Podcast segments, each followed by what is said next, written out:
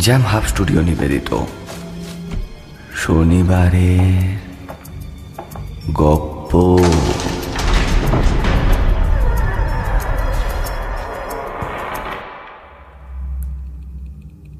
প্রতি শনিবার রহস্য রোমাঞ্চে ভরপুর গল্প দিয়ে সাজানো আমাদের শনিবারের গপ্প শুনতে। সাবস্ক্রাইব করুন আমাদের YouTube channel jam hub studio সঙ্গে থাকুন, শুনতে থাকুন। জ্যাম হাব স্টুডিও নিবেদিত শনিবারের গপ্প এই সেগমেন্টে। আজকের গপ্প, মোহিনীর চিঠি। রচনা, বিশ্বজিৎ হালদার। নির্দেশনা ও গল্প পাঠে আমি, ইন্দ্র। আবহ সংগীত ও স্পেশাল এফেক্টে কৃষ্ণেন্দু। শুরু হচ্ছে আজকের গপ্প, মোহিনীর চিঠি।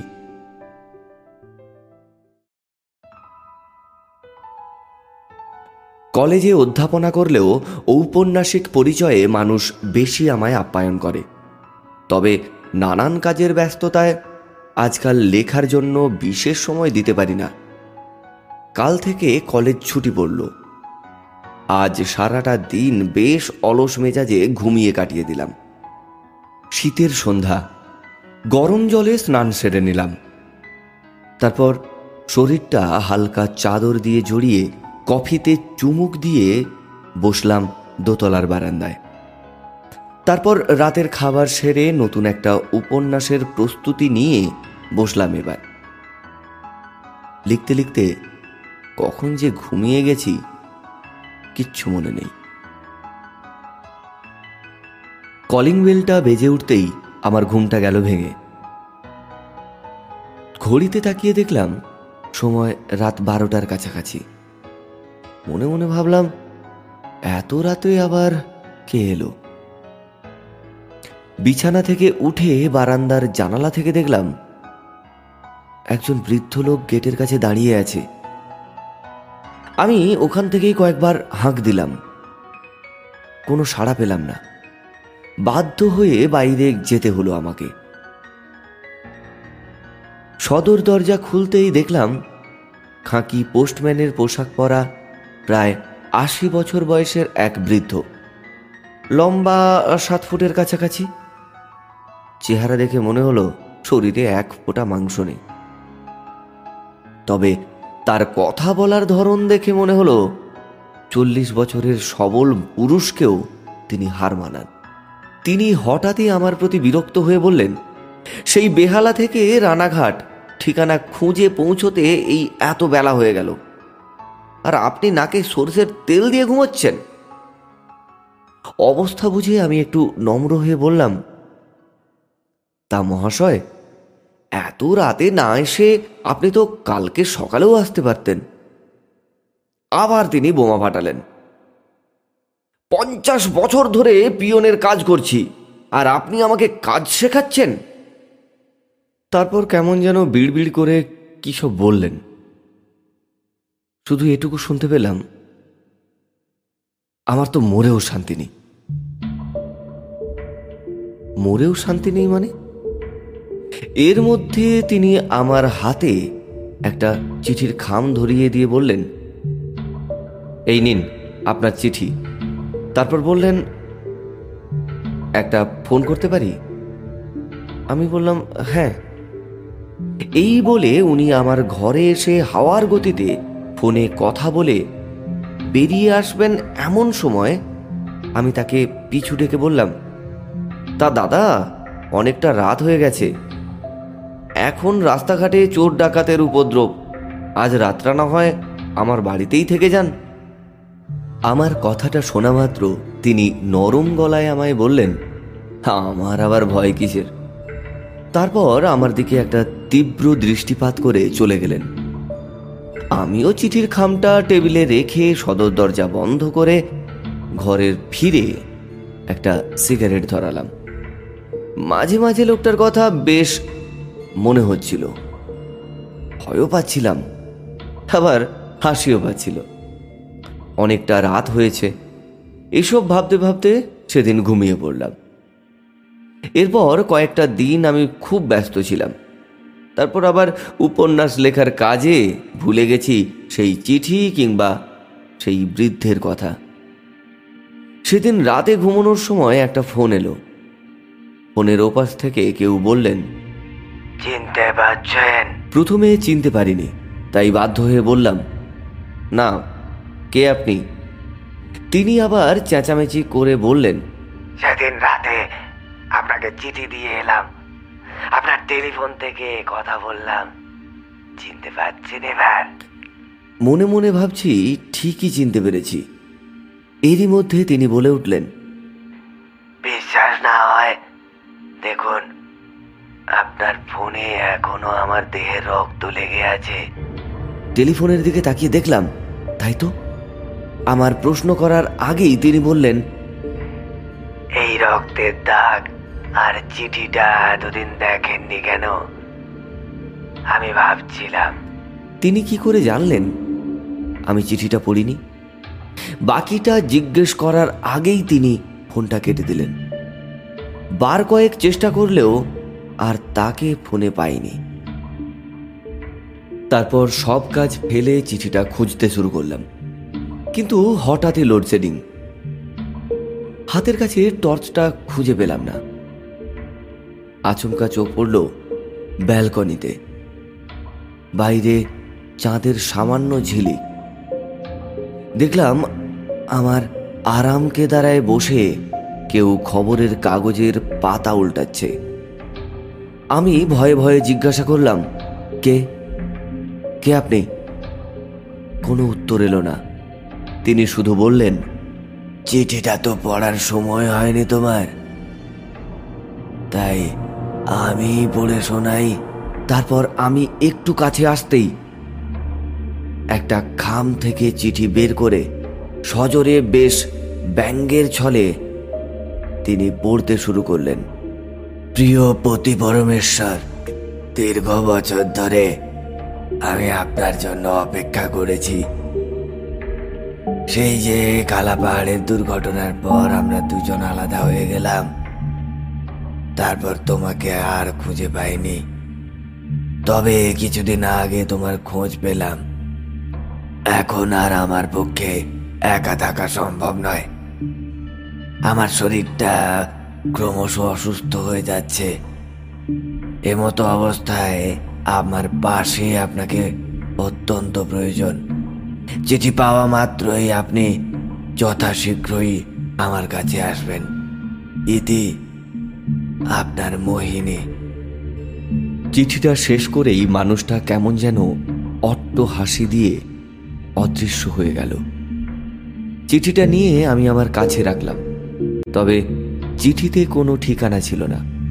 মনে মনে ভাবছিলাম, এই মানুষটি আসলে কে? আর এই মোহিনী আমাকে কেন চিঠি লিখেছে? এই নামের কাউকে তো আমি চিনি না। তাছাড়া আমি তো কখনো কালাপাহাড় যাইনি। হয়তো ভুল করে আমার ঠিকানায় এসে গেছে। তাছাড়া সেদিনের সেই পোস্টম্যান থেকে শুরু করে আজকের এই আতঙ্কের সময় পর্যন্ত যা ঘটল, তা কিছুটা হলেও ভৌতিক প্ররোচনা। ভাবলাম এইসব ঝামেলার মধ্যে নিজেকে না জড়ানোই ভালো। তাছাড়া কলেজের ছুটিটাতে যেভাবে ব্যস্ততায় রাখতে চেয়েছিলাম নিজেকে, সেটা নিয়ে ভাবা উচিত আমার। তারপর ঠিক করলাম, বর্ধমানে পিসির বাড়ি কটা দিন ঘুরে আসি। পরদিন দুপুরে বেরিয়ে পড়লাম বর্ধমানের কালনার উদ্দেশ্যে। সন্ধ্যা নামার আগেই পৌঁছে গেলাম। মাধ্যমিকের পর এই প্রথম পিসির বাড়ি এলাম। বাড়ির সবাই বেশ আদর আপ্যায়ন করল আমায়। কম বেশি কথা হলো সবার সাথে। তারপর রাতের খাবার খেয়ে শোয়ার বন্দোবস্ত করে দিল আমার পিসি। পরিষ্কার পরিচ্ছন্ন, একলা থাকার উপযুক্ত একটা ঘর। নরম পরিপাটি বিছানা, ঘরের মধ্যে অনেক পুরনো দিনের একটা আরাম কেদারা রয়েছে। তবে সেটা কিন্তু বেশ শক্তপোক্ত। কেদারায় বসে একটা সিগারেট ধরালাম। ঘরটা বেশ পুরনো। এই পুরনো ঘরে থাকা আমার কাছে বেশ রোমাঞ্চকর। শীতের সময়, তবে শীতটা খুব বেশি জাঁকিয়ে পড়েনি। তাই পশ্চিমের জানালাটা খুলে দিলাম। বেশ মনোরম একটা বাতাস ঘরের ভেতর ঢুকল। সামান্য মুহূর্তে আমার সমস্ত ক্লান্তি যেন মুছে গেল। জানালা দিয়ে সিগারেটের অবশিষ্ট অংশটা ফেলতে গিয়ে চোখে পড়ল পশ্চিমের জানালার থেকে সামান্য দূরে দোতলা একটা বাড়ি। তার বারান্দায় একটি মেয়ে চুপ করে আমার দিকেই যেন তাকিয়ে আছে। সন্দেহজনক মনে হলো বিষয়টা। এত রাতে একটা মেয়ে বারান্দায় আমার জানালার দিকে তাকিয়ে আমি ইচ্ছে করেই জানালাটা বন্ধ করলাম। তারপর খানিকক্ষণ পর আবার খুললাম। তখনও দেখি মেয়েটা একই জায়গায় দাঁড়িয়ে আছে আর তাকিয়ে আছে আমার জানালার দিকে। এত রাতে সেই দূরত্ব থেকে পরিষ্কার সব কিছু বোঝা না গেলেও এটুকু বুঝেছিলাম মেয়েটি সত্যিই অপূর্ব সুন্দরী। প্রাপ্তবয়স্কা মেয়ে। পরনে একটা গোলাপি রঙের কাপড়। চোখে কাজল, মাথায় খোলা লম্বা চুল আর কপালে লাল টিপ। সাধারণ সাজেও বেশ দারুণ লাগছিল মেয়েটিকে। তবে বরাবর আমার পড়াশোনার নেশা। মেয়েদের প্রতি তেমন আগ্রহ আমার কোনো কালেই ছিল না। ইচ্ছে করে জানালাটা বন্ধ করলাম। তারপর বিছানায় গিয়ে শুয়ে পড়লাম। কিন্তু ঘুমের অর্ধেকটা জুড়ে সেই মেয়েটা আমার চোখের মধ্যে ভাসছিল। মনে হচ্ছিল, আমি তাকে বহু দিন ধরে জানি। এসব ভাবতে ভাবতে রাতটা কখন পার হয়ে গেল। চিরকালই সকালে ঘুম থেকে ওঠা অভ্যেস। তার মধ্যে গ্রামের এই মনোরম পরিবেশে সকালে শান্ত মোরগের ডাকে ঘুমটা ভেঙে গেল। হাত মুখ ধুয়ে বাইরে বসলাম। পিসি চা বানিয়ে দিয়ে গেল। একবার চায়ের কাপে চুমুক দিতেই পিসি জিজ্ঞাসা করল, রাতে ঘুম ভালো হয়েছে কিনা? আমি বললাম, অনেকদিন পর একটা শান্তির ঘুম হলো। শরীরটা আজ বেশ চনমনে লাগছে। দুপুরে খাওয়া দাওয়া করে বিশ্রাম নিয়ে বিকেল চারটে, সাড়ে চারটে নাগাদ বেরোলাম গ্রামটা দেখতে। বেশ সুন্দর জায়গা। এখনও পুরনো গ্রামের গন্ধ, ইট পাতানো রাস্তায় গরুর গাড়ি, এখানে মানুষ এখনও কৃষিকাজের ওপর নির্ভরশীল। রাস্তার পাশে একটা বড় দিঘি আছে। তবে জলটা খুব ঘোলাটে। দূরে একটা কবরখানাও রয়েছে। সব মিলিয়ে এখনকার এখানের একলা পরিবেশটা ভীষণ অন্যরকম। আমি হাঁটতে হাঁটতে পৌঁছালাম সেই দোতলা বাড়ির সামনে। পুরো বাড়িটা পাঁচিল দিয়ে ঘেরা। পাঁচিলের গায়ে পলেস্তারা খসে গেছে। সবুজ পাতালতা গজিয়েছে। পথটা মনে হয় এখানেই শেষ।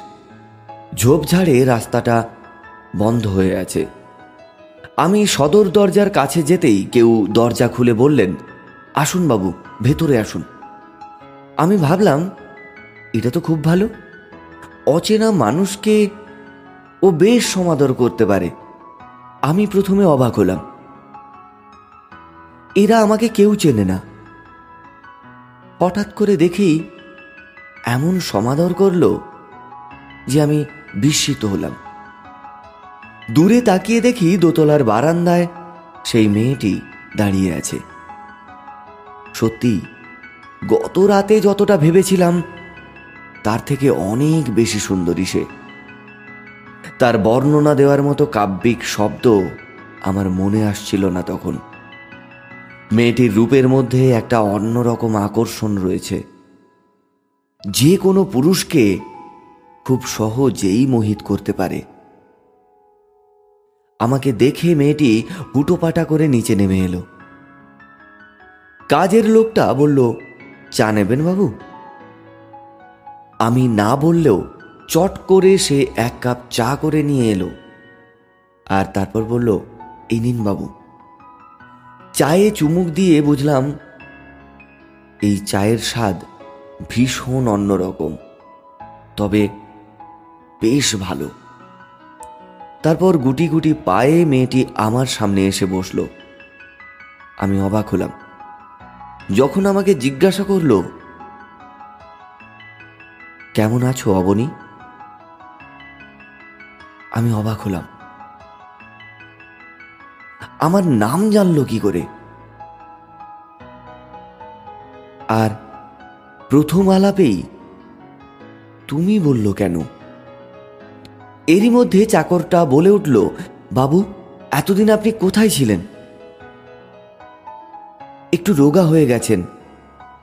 তবে চোখের চশমাতে কিন্তু আপনাকে ভারী সুন্দর লাগছে। কথাটা শুনে মেয়েটা কেমন মুচকি হাসি দিল আর বলল, ঠিক বলেছিস।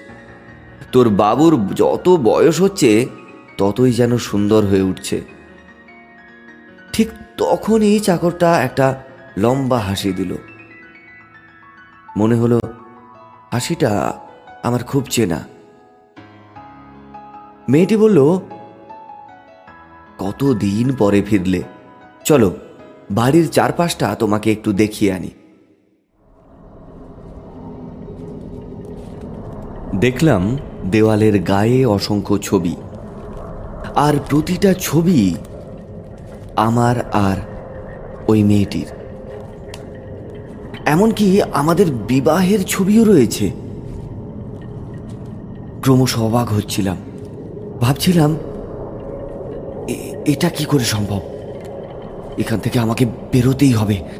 না হলে আমি হয়তো উফ আমি কি সব ভুল দেখছি? মেয়েটির আলাপচারিতা, ভাবভঙ্গি, কথা বলার ধরন সব কিছু দেখে মনে হচ্ছিল আমি তার স্বামী। দীর্ঘদিন ধরে সে আমার জন্য অপেক্ষা করেছে। সে আমাকে জিজ্ঞাসা করল, এবার চিনতে পারছ তোমার মোহিনীকে? আমি তোমাকে কত খুঁজেছি। এমনকি খবরের কাগজে বিজ্ঞাপনও দিয়েছিলাম। আর তোমার বুঝি আমার কথা মনেই পড়েনি? আদুরে একটা অভিযোগ রাখল আমার কাছে। ওর কথাবার্তা আর সমস্ত হাবভাব আমার সব কিছু ওলট পালট করে দিচ্ছিল। চাকরটার দিকে চোখ পড়তেই আমাকে দেখে কেমন একটা হাসি হাসলো। তবে হাসিটা ভীষণ চেনা। তাকে আমি জিজ্ঞাসা করলাম "আ- আ- আমি কি তোমাকে কখনো দেখেছি? সে উত্তরে বলল হ্যাঁ বাবু। আপনি তো দেখেছেন। আপনার বাড়িতে গিয়ে চিঠিটা পড়ে শোনালাম। এই বলে অট্ট হাসি হেসে সে চলে গেল তার নিজের কাজে। তারপর মেয়েটি বলল, চিঠি পেয়ে তুমি আসনি কেন? এর মধ্যে চোখে পড়ল আরও একটা ছবি। ছবির দিকে চোখ পড়তেই আমি হতবম্ব হয়ে যাই। এ তো আমার সঙ্গে যে মেয়েটি রয়েছে তারই ছবি। কিন্তু এই ছবিটিতে মেয়েটি জীবিত নয়। এটি তার মৃতদেহের ছবি। আর ছবির নিচে লেখা রয়েছে, তেরোশো ছাব্বিশ বঙ্গাব্দ তেসরা জ্যৈষ্ঠ অবনী এবং মোহিনীর মৃত্যু। তার মানে প্রায় একশো বছর আগে মারা গেছে। মানে আমি অবনী বাবুর মতো দেখতে বলেই কি, উফ, আমি কিছু বুঝে উঠতে পারছি না। আমার কথা জড়িয়ে যাচ্ছে। আমি আমতা আমতা করে ওকে বললাম, "তু- তু- তুমি চিঠি পাঠিয়েছিলে? তুমি মোহিনী? খুশির হাসিতে সে উত্তর দিল হ্যাঁ আমি তোমার মোহিনী। কথাটা শোনা মাত্র আমার সারা শরীর ঠান্ডা হয়ে গেল। এখানে দাঁড়িয়ে থাকার কোনো কারণ নেই আর। আমাকে এখান থেকে পালাতেই হবে। যে বিপদ থেকে বাঁচার জন্য এত দূর ছুটে এসেছি, বুঝতে পারিনি সেই বিপদের এত কাছে এসে পড়ব আমি। আমি আর কোনো কথা না বলে পেছন ফিরে ছুটতে বাইরে বেরিয়ে এলাম। দৌড়তে দৌড়তে হাঁপাতে হাঁপাতে আমি পিসির ঘরে ফিরলাম। ভাবলাম আজই বাড়ি ফিরে যাব। পিসি আমাকে এই অবস্থায় দেখে আমায় বলল কিরে এত হাঁপাচ্ছিস কেন? আমি বললাম, "ও ও কিছু না। ওই একটা কুকুর তাড়া করছিল। পিসি আমায় বলল, হাত মুখ ধুয়ে এনে আমি খাবার বাড়ছি। আমি খাওয়ার খেতে খেতে পিসিকে, আজই বাড়ি ফিরবো, এ কথাটা জানিয়ে দিই। পিসি আমায় বারণ করলে আমি বলি, কলেজ থেকে হঠাৎ ডেকে পাঠিয়েছে। খুব দরকার, তাই আজ রাতেই আমাকে ফিরতে হবে। পিসি আমায় বলল, কাল সকালের ট্রেনে না হয় চলে যাস, কারণ এখন বেরোলে তোর ফিরতে ফিরতে অনেক রাত হবে। মনে মনে ভাবলাম, ঠিকই আছে, একটা তো রাত। বিকেল থেকে সন্ধে পর্যন্ত ঘটে যাওয়া বিষয়গুলো ভাবতে ভাবতে ঘরের সামনের বারান্দায় বসেছিলাম। তারপর রাতে ঘুমানোর আগে পশ্চিমের জানালাটা বেশ শক্ত করে বন্ধ করে দিলাম। দরজায় খিল আটকেছি, তারপর জল খেয়ে ঘুমানোর চেষ্টা করলাম। বিভোরে ঘুমে আচ্ছন্ন হয়ে গেছি। এক অলৌকিক স্বপ্ন। মোহিনী এক অপরূপ সাজে আমার কাছে এসে বসল। এক আদুরে ভঙ্গিমায় আমার হাতটা ধরে সে বলল আমি কত দিন তোমার জন্য অপেক্ষা করেছি? এই বিপুল রূপের ঐশ্বর্য সবকিছুই তো তোমার। এসো, তুমি আমাকে দখল করে নাও। তোমার ওই দুটো হাতে আমায় আদর করো। ভীষণ ভীষণ ভাবে ভালোবাসো। এই সৌন্দর্য রূপের মোহ আমি আর সামলাতে পারিনি। আমি ক্রমশ তার প্রতি মগ্ন হয়ে যাচ্ছিলাম। ক্রমশ বিপুল অন্তরঙ্গতায় আমি মগ্ন হয়ে যাচ্ছি। এর আগে আমি কখনো নারী দেহ স্পর্শ করিনি। কি ভীষণ আদরে সে আমাকে আগলে নিচ্ছে। আমি ক্রমশ হারিয়ে ফেলছি নিজেকে। এমন সময় হঠাৎ শুনতে পেলাম, দরজার বাইরে কেউ কড়া নাড়ছে। আর মাঝে মাঝে নুপুরের শব্দ আচমকা ঘুমটা ভেঙে গেল আমার। বিছানায় উঠে ভয়ে ভয়ে কয়েকবার ঢোক গিললাম। তারপর জিজ্ঞাসা করলাম, কে- কে ওখানে? কিছু সময় পর উত্তর এলো আমি মোহিনী, দরজাটা খোলো। তুমি আমাকে এভাবে দূরে ছেড়ে যেতে পারো না। আমি যে তোমাকে খুব ভালোবাসি। আমি বললাম না না, কোনোভাবেই এমনটা হতে পারে না। চলে যাও তুমি। তার পর মুহূর্তেই মনে হলো, এই অলৌকিক মায়াবী নারী যদি দরজা ভেঙে আমার ঘরের ভেতরে ঢোকে। বুকের ভেতরটা ভীষণ ধুকপুক করছিল। চিৎকার করে যে কাউকে ডাকবো, সেটাও ডাকতে পারছিলাম না। শেষমেশ একটু ভাবলাম, যেদিন থেকে এই চিঠিটা আমার হাতে এসেছে, সেদিন থেকেই আমি এই মোহিনীর মায়ায় জড়িয়ে পড়েছি। তৎক্ষণাৎ বিছানা থেকে উঠে ব্যাগ থেকে চিঠিটা বের করে সঙ্গে সঙ্গে দেশলাইটা জেলে পুড়িয়ে ফেললাম। কয়েক মিনিট পর একটা বিদঘুটে চিৎকার শুনতে পেলাম অনেকটা দূর থেকে। তারপর সব কিছুই স্বাভাবিক। সকালে উঠে আর দেরি করিনি।